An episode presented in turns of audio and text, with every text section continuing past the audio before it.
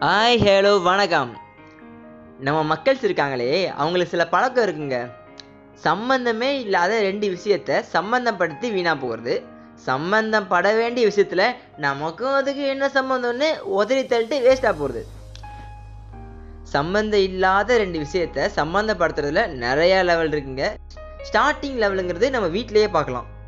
தலைவலிக்கு வயிறு வலிக்குன்னு சொல்லி பாருங்கள் நம்ம அம்மா சம்மந்தமே இல்லாமல் ஃபோன் யூஸ் பண்ணிட்டே இருந்தால் தலை வலிக்க தானே செய்யணும்னு சொல்லுவாங்கல்ல. அது. அப்புறம் டென்த்து டுவெல்த்து நல்ல மார்க் எடுக்கணும்னா டிவி கேபிளை கட் பண்ணால் தான் வருங்கிறது. அதுக்கும் மேலே போக பிரேக் பிடிக்காத வண்டி எடுத்துகிட்டு போய் ஆக்சிடென்ட் பண்ணிவிட்டு எடுக்கிறப்போ ஒரு பூனையை ஆப்போசிட்டில் பார்த்தது தான் காரணம்னு சொல்கிறது எவன் வீட்லேயோ கண்ணாடி உடஞ்சதால தான் ஷேர் மார்க்கெட்டே சரிஞ்ச மாதிரி பேசுகிறது பத்து வருஷத்துக்கு முன்னால யாரோ செஞ்ச சின்ன தப்பால தான் ஊர்ல மழை தண்ணியே காணும்னு சொல்றது. சரி என்ன தப்பு என்னன்னு கேட்டா கோவிலுக்குள்ள செருப்பு போட்டு வந்துட்டான் சாமி குத்து ஆயிட்டுன்னு சொல்றது. இன்னும் சில இடத்துல ஏதாச்சும் ஒரு வீட்டில் கெட்ட விஷயம் நடந்துட்டுன்னா அவங்க ஃபேமிலியில் புதுசாக வந்தவங்களோட ராசி தான் காரணம்னு பேசுறது. இதெல்லாம் என்னங்க சொல்றது? என்னடா நீ பேசுற? அப்போ பெரியவங்க சொல்லிட்டு போனதெல்லாம் பொய்னு சொல்றியா அப்படின்னு கேட்டிங்கன்னா பெரியவங்க சொல்லிட்டு போனது எனக்கு தெரிலங்க ஆனால் பெரியார் சொல்லிட்டு போன கொஞ்சமாச்சும் நமக்கு தெரியணும்னு சொல்லிக்கிறேன். சம்பந்தப்பட வேண்டிய விஷயத்துல நமக்கும் அதுக்கு என்ன சம்பந்தம் அப்படின்னு போகிறதுலையும் நிறையா இருக்குங்க. நம்ம நிறைய பார்த்துருப்போம்ல. இப்போ நம்ம ரோடு இப்போ நம்ம ரோட்டில் போகிறப்போ பின்னாடி ஏதாச்சும் ஆக்சிடென்ட்னா நமக்கு எதுக்குன்னு நம்ம திரும்பி கூட பார்க்காம போவோம்ல. ஏதாச்சும் பிரச்சனை நம்மளை சுற்றி வந்தாலே நமக்கு என்ன சம்பந்தம்னு போகிறது ஒரு மைண்ட் செட் உண்டுல்ல. இருக்கிற இடம் தெரியாமல் இருந்துட்டு போயிடணும்னு. அது நம்ம எல்லாருக்குமே அப்பப்போ வந்து மைண்டில் வந்து வந்துட்டு போயிட்டுருக்கும். நார்மலாக சின்னதாக ஆரம்பிக்கிற இதுதான் நமக்கு தெரியாமல் நம்மளையே முழுங்குற விஷயம் வர வந்து நிற்கும் அந்த மாதிரி இதில் ரீசெண்டாக பார்த்தீங்கன்னா இஐஏ டிராஃப்ட்டு நியூ எஜுகேஷன் பிளான்னு இப்படி நிறையாவே இருக்குது ஆல்ரெடி நிறைய பேர் சொல்லியிருப்பாங்க. ஆனால் இதில் என்ன சோகம்னா இன்னும் நிறையா பேருக்கு அதுக்கும் நமக்கும் என்ன சம்மந்தம்னு தான் இருக்காங்க. அது ஃபுல்லாகவே நம்மளை சம்மந்தப்படுத்தி தான் இருக்கும். கொஞ்சம் டைம் எடுத்து பார்த்தா தான் அது தெரியும். இன்னும் சிலது இருக்குங்க. நமக்கு சம்பந்தமே இல்லாத ஒரு விஷயத்துக்கு அவங்கள ரொம்ப உள்ளே இழுத்துக்கிறது.